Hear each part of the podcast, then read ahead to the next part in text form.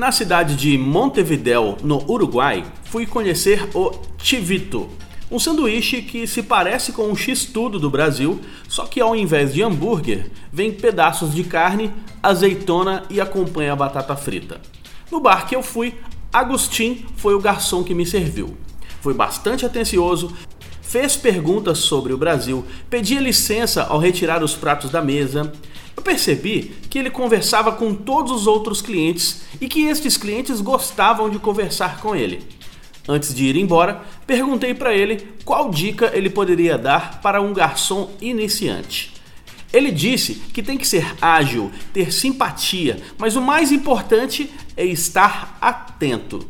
Assim que o cliente pensar em pedir alguma coisa, é seu dever estar de prontidão para atendê-lo. Olha, esta dica do Agostinho não me parece ser uma dica só para iniciantes. Praticamente em todas as áreas encontramos profissionais que não têm prontidão, que não são simpáticos e que muito menos estão atentos ao que o cliente quer. Fui conhecer um sanduíche uruguaio e conheci um excelente garçom, ou melhor, um excelente vendedor.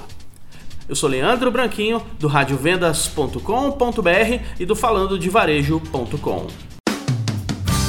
Rádio Vendas.